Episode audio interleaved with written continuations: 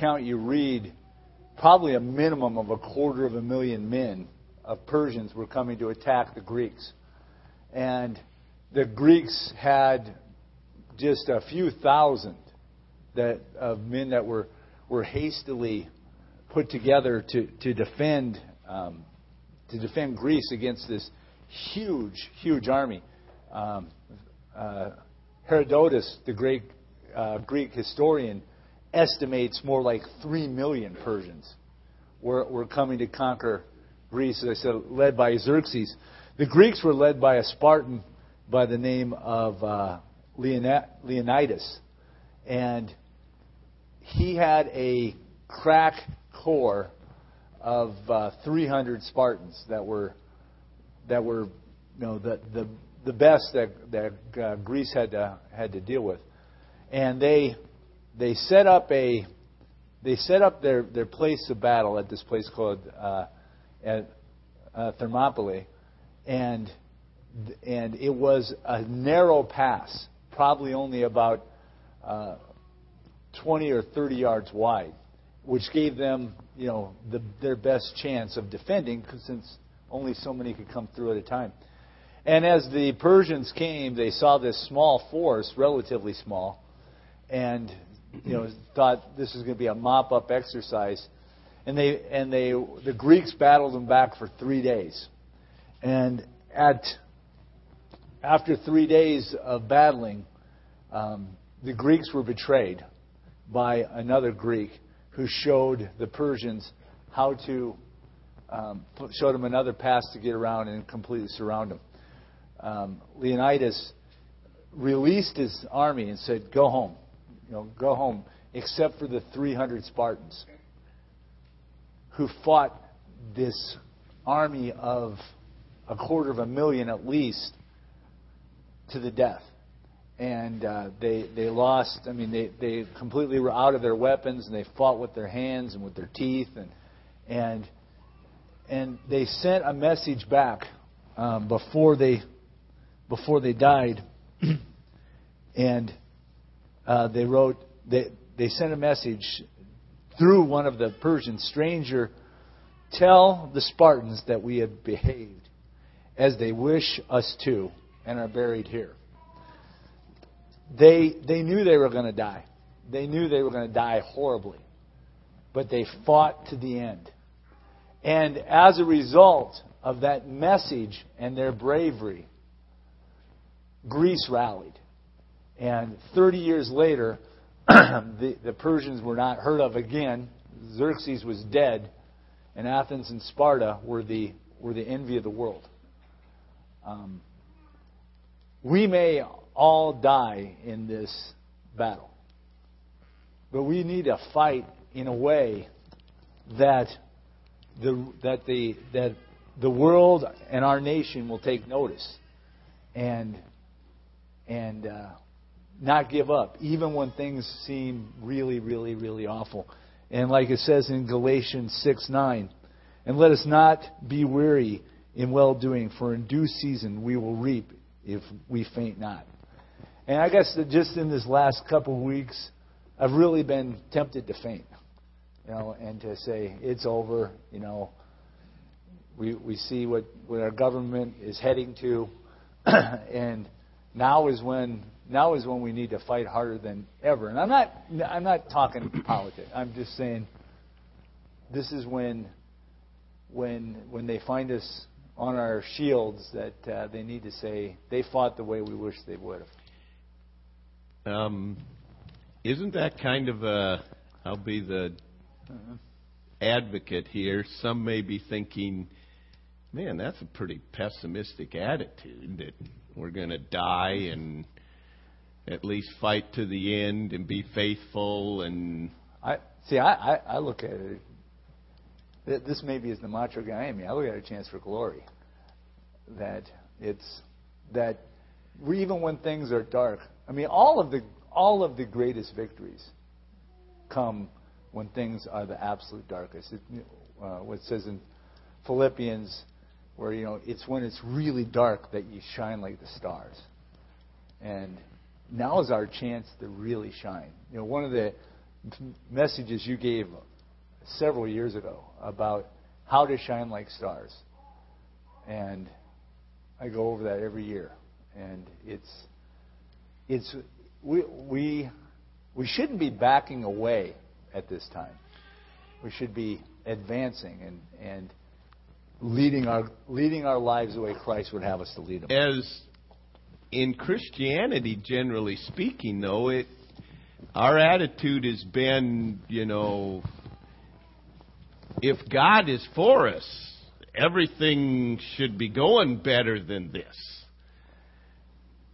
That, um, man, we ought to be having victory in Christ. And we've likened, we've turned that over to things ought to be going well, and now things aren't going well, and the and you know you can look at, at biblical examples, you can look at church history examples, you can look at just history examples.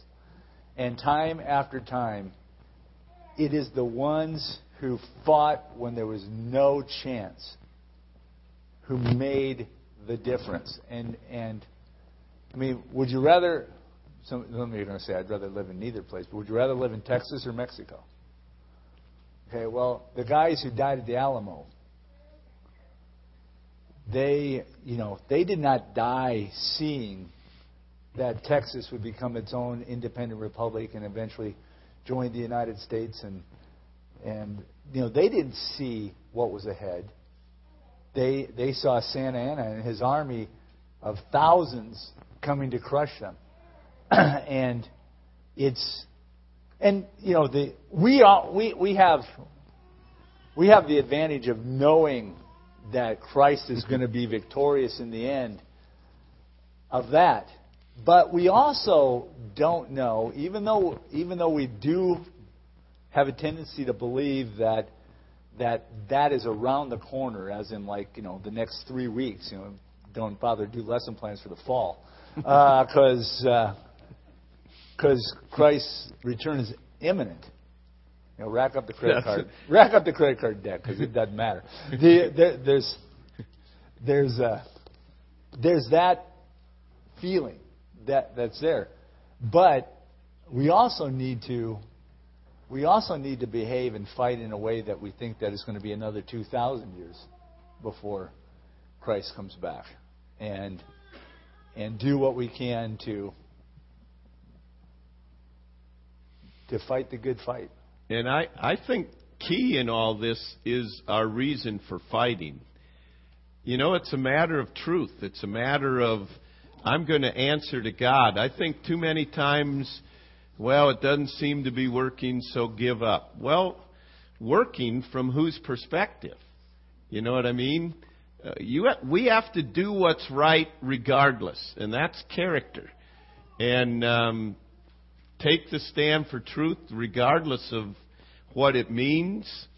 And uh, as we've seen throughout Baptist history, um, they didn't know that their stands would make such a difference for all of us, but they did it because it was right.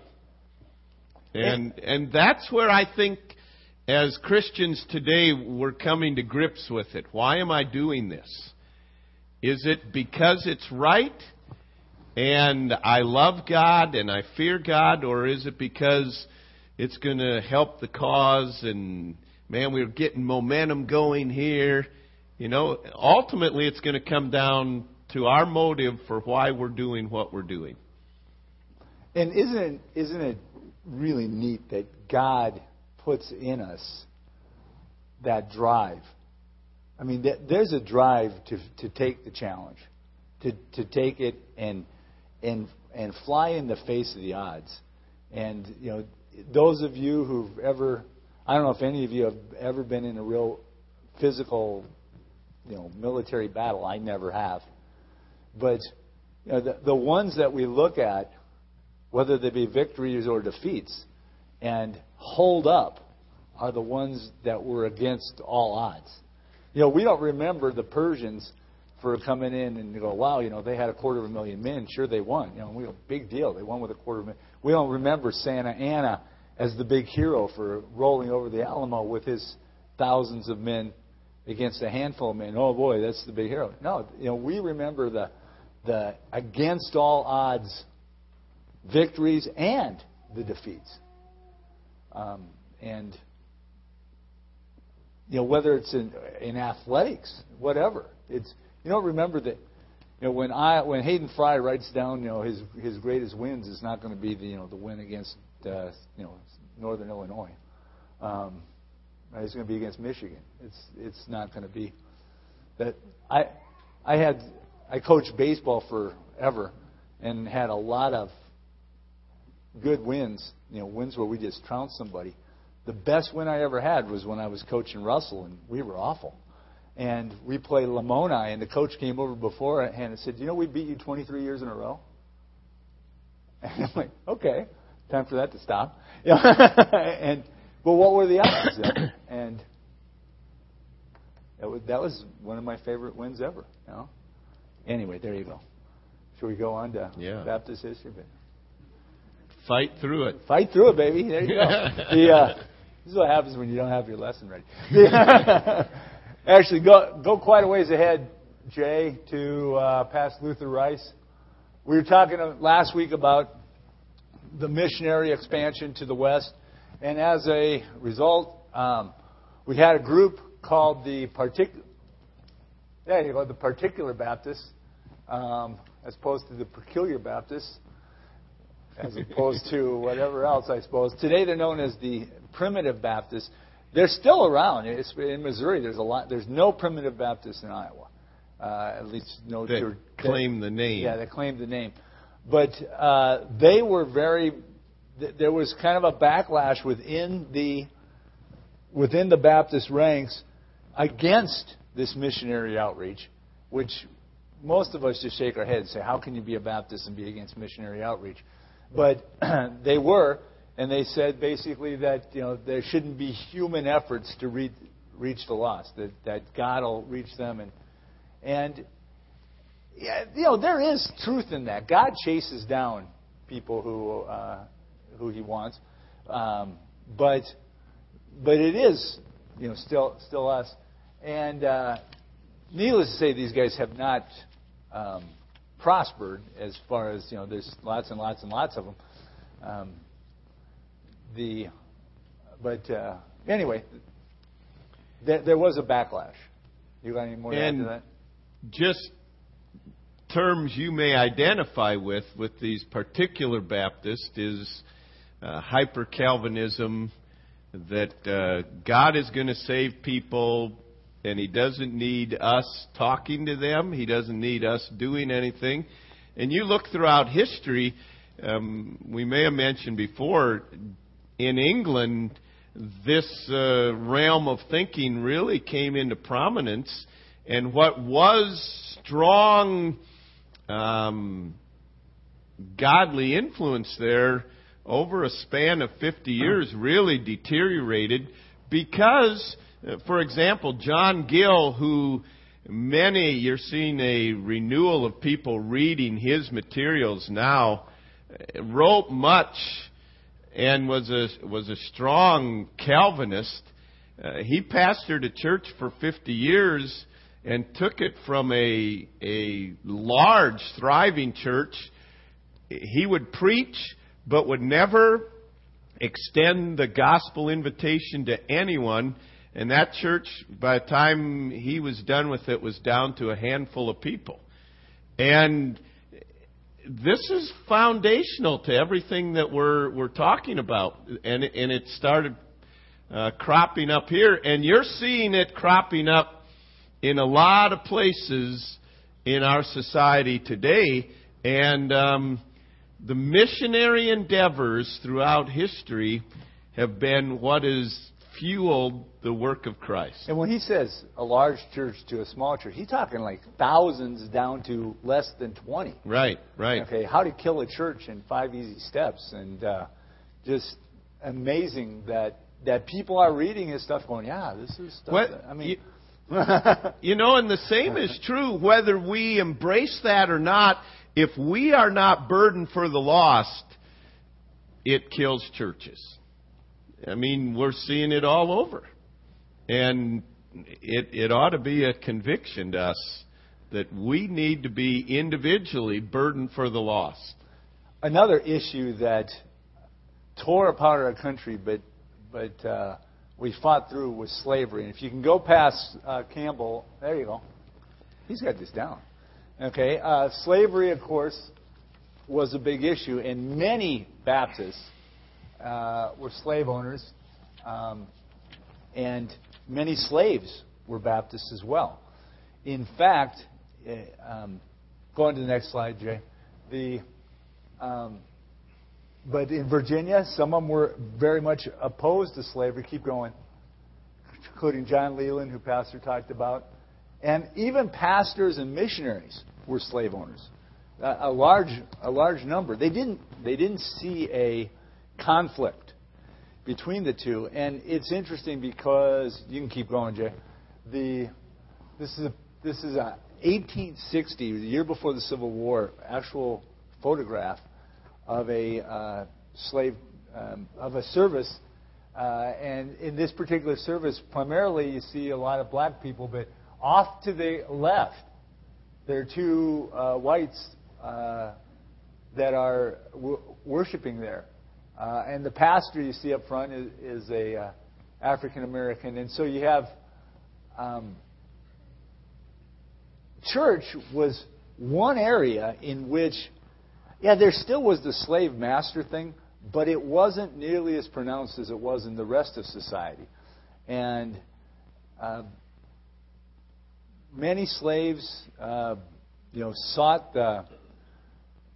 Many, many slaves came to know Christ. I mean, and and it was as as early as 1793. Um, figures that they have, they estimate there were like 73,000 Baptists in America, and of that, they said 19,000 of them were black. And um, the missionary endeavor went across the board, and it it it was a strange paradox that they had.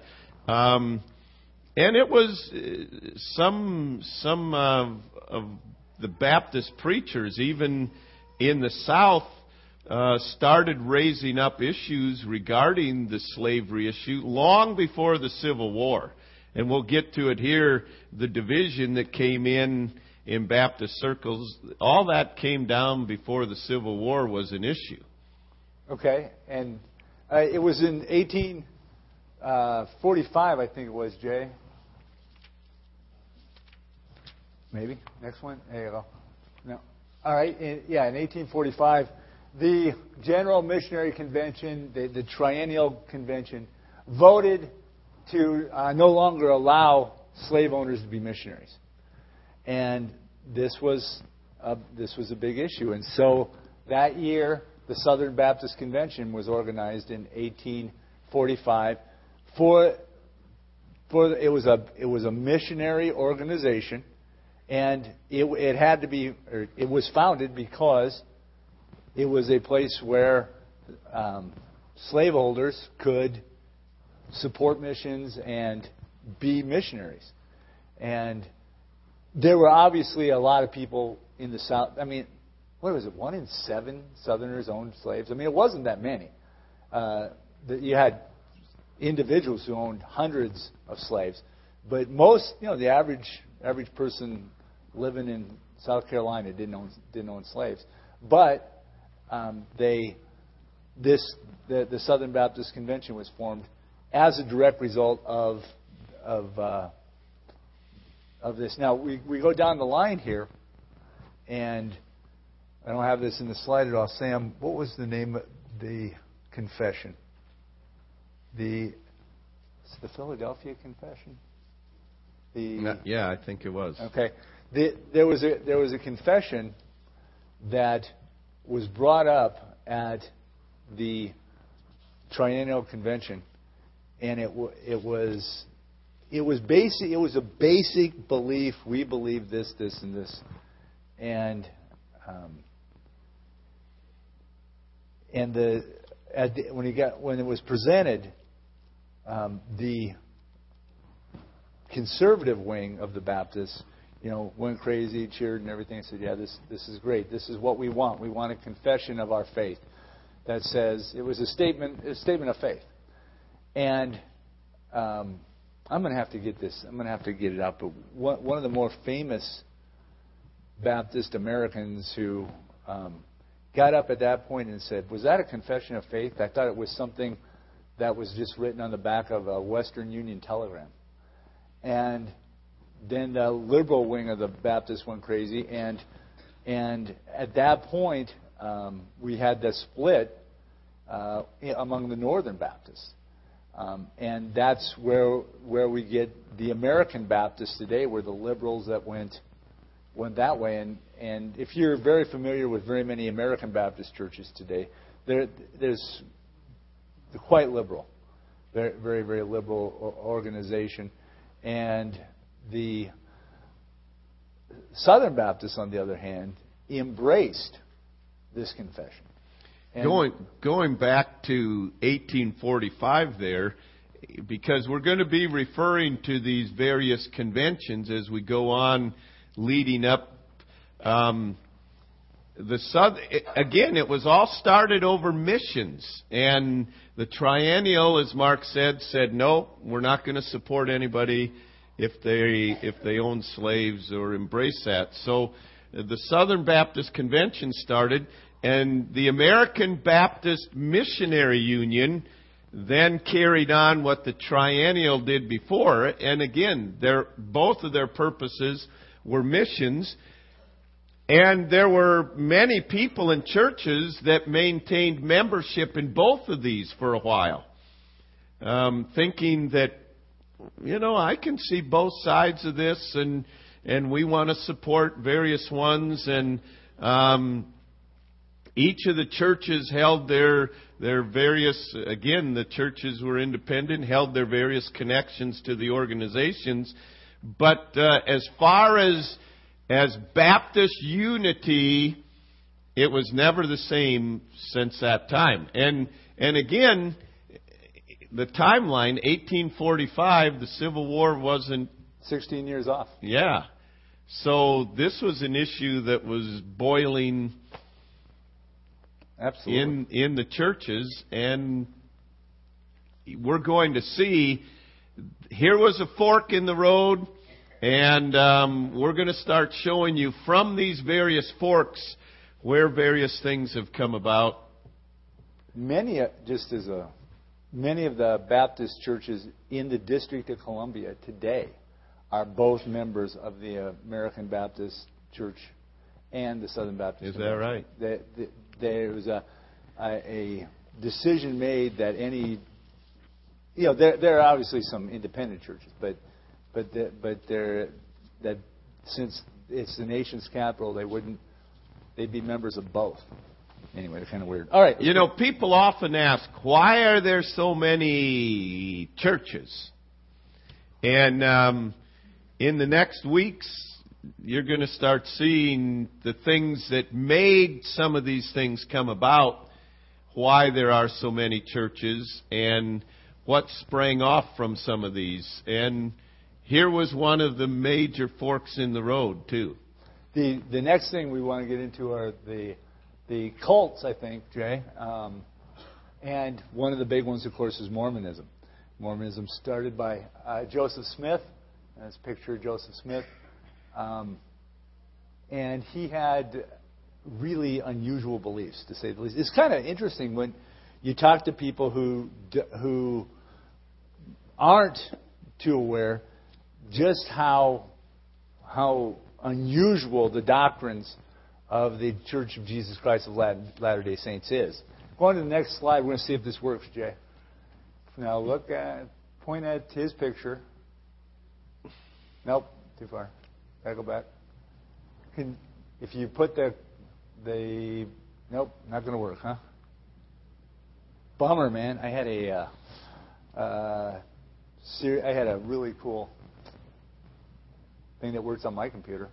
So if you want to see my computer, can it, it, it goes to a, a cartoon about uh, Mormonism and, and what they believe. But, but the basic beliefs of Mormonism, were, were are way off. That that back, um, way back when. Um,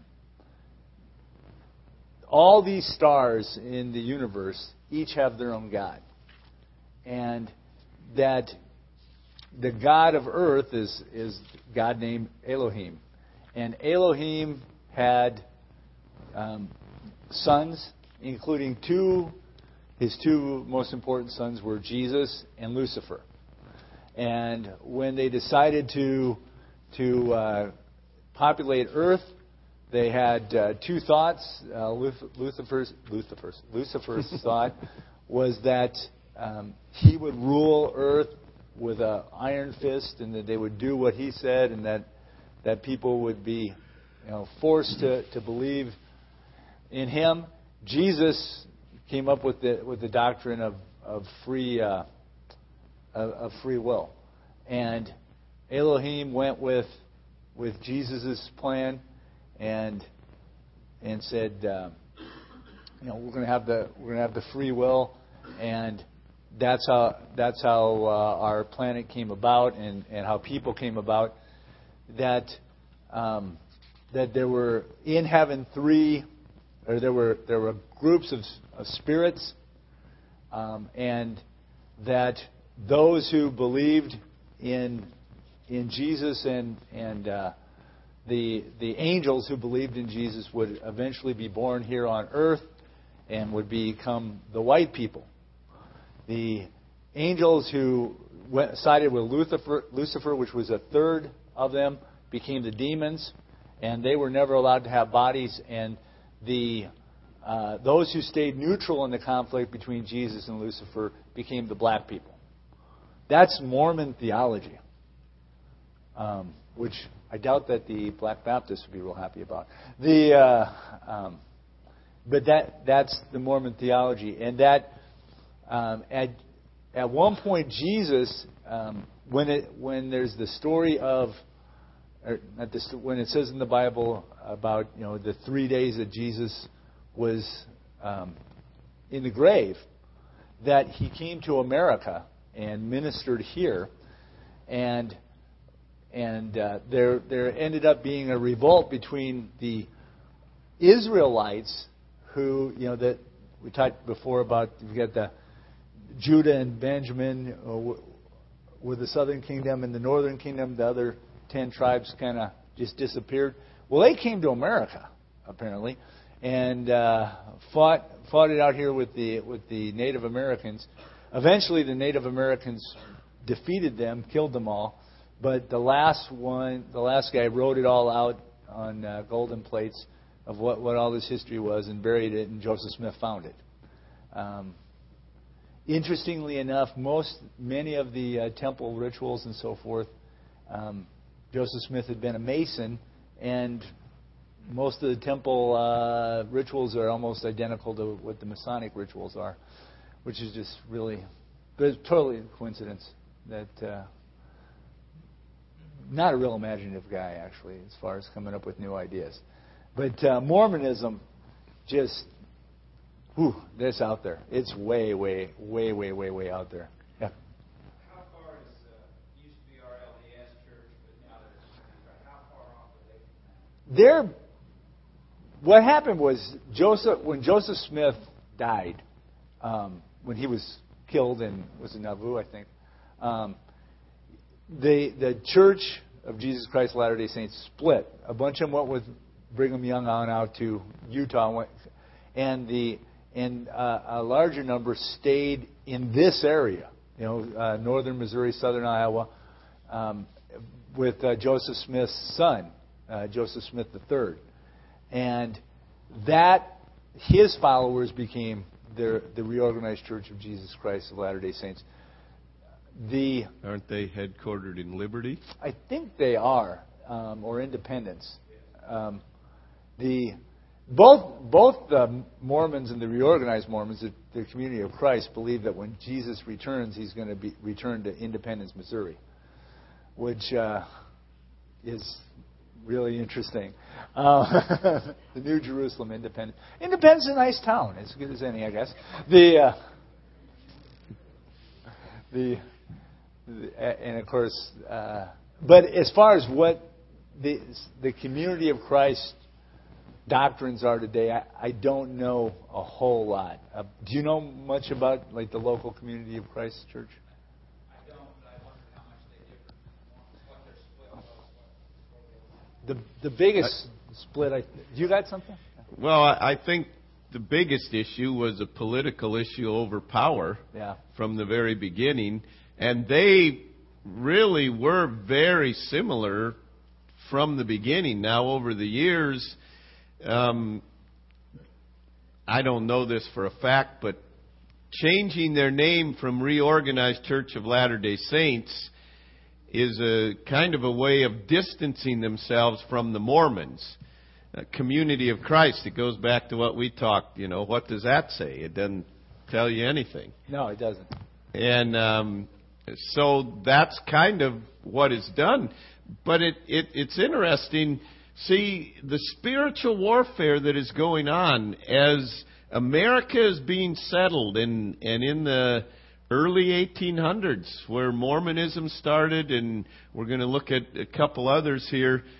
I mean, the gospel was really being preached, but Satan's in planting the tares amongst the wheat. And um, it's always been the same, that spiritual warfare. But um, there were, you know, there were great missionary endeavors and there were great endeavors of evil as well.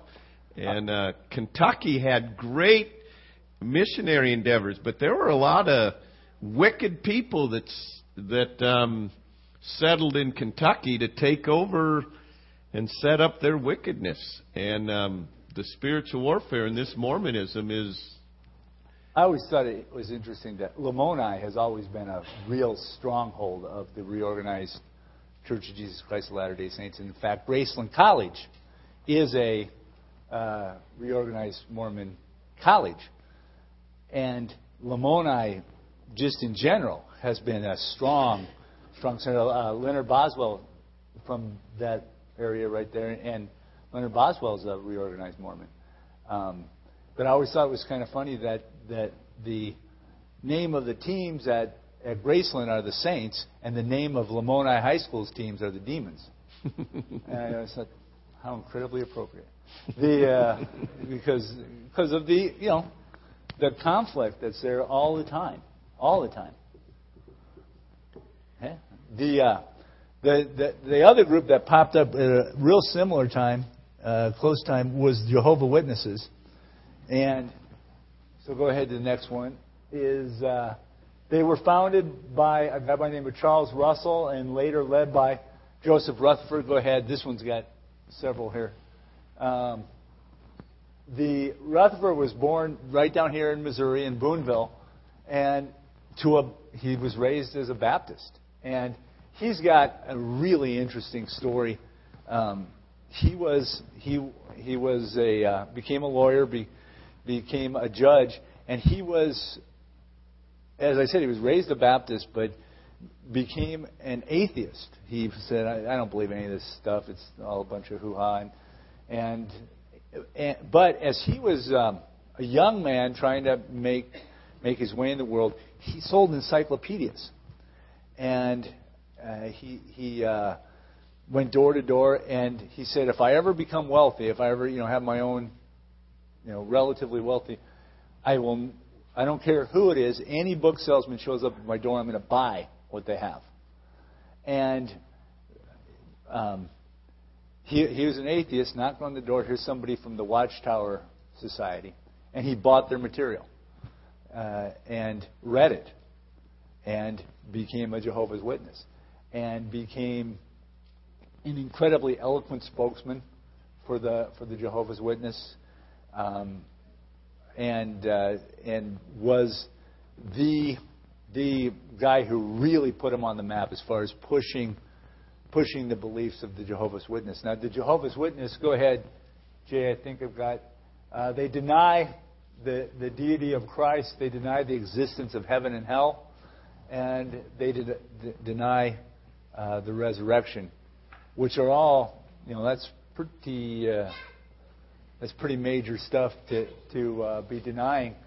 And inter- one, one other just interesting thing, and I think it's probably about time to wrap up. That that during uh, during World War One, uh, he was and his followers um, were uh, arrested and put in jail for time for sending the Watchtower stuff through the mail because it was thought to be seditious, and in the time of the the war that it, you couldn't send anything that was anti-American through the through the uh, through the mail, and since it denied many of the Christian principles, it was it was isn't that interesting that in during 18, 17, 18, 18, 18, 19, that if you sent anti-Christian materials to the mail was seen to be anti-American, hmm.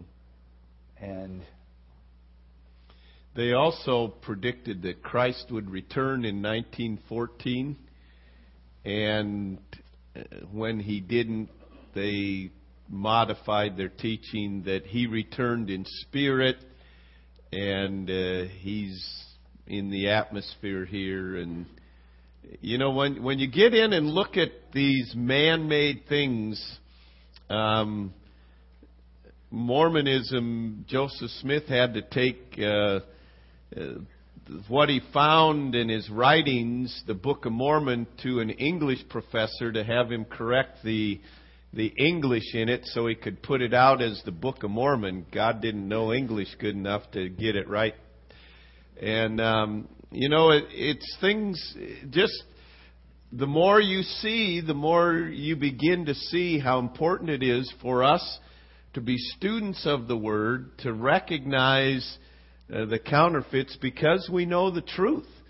And um, there's always been that battle. There's always been the counterfeits. And uh, there are plenty of them here today. And you know, it's it's amazing. Mormonism today, they're very missionary minded. That's very. for sure. And um, and they really prey on people that that have some religious background but don't know the word.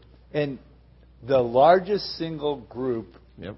of converts to Mormonism are Baptists. That's right. Which is just amazing. I just throw out, I know that when you say Mormonism and old Mormonism especially, the thing that pops into mind is polygamy. And I was reading from something from Brigham Young this Brigham Young University this week and they have confirmed that Joseph Smith had at least 33 wives. And uh, the youngest that they found so far is 14 uh, when he was in his 40s, or upper thir- in his 30s rather. And um, he had several. He had a, he had a few uh, ladies who were, uh, you know, older ladies in their. Um, I say older, older than 14. I mean, they weren't all. um, but I think I think there was one lady who was in her 50s, but all of the older ladies, uh, I'm going to say the ladies who were like mid 30s up, they were all already married. I mean, they were married to somebody else, and he came in and married them as well. And you know, and they continued to live with their husband when, when he was in the neighborhood.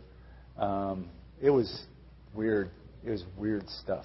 Is what it was, and it really throw, flew into the face of the idea of the idea of polygamy in the first place was that if if there was a widow and they needed somebody to you know take care of them, that you could they could marry somebody who was already married, and th- there would be you know somebody who could.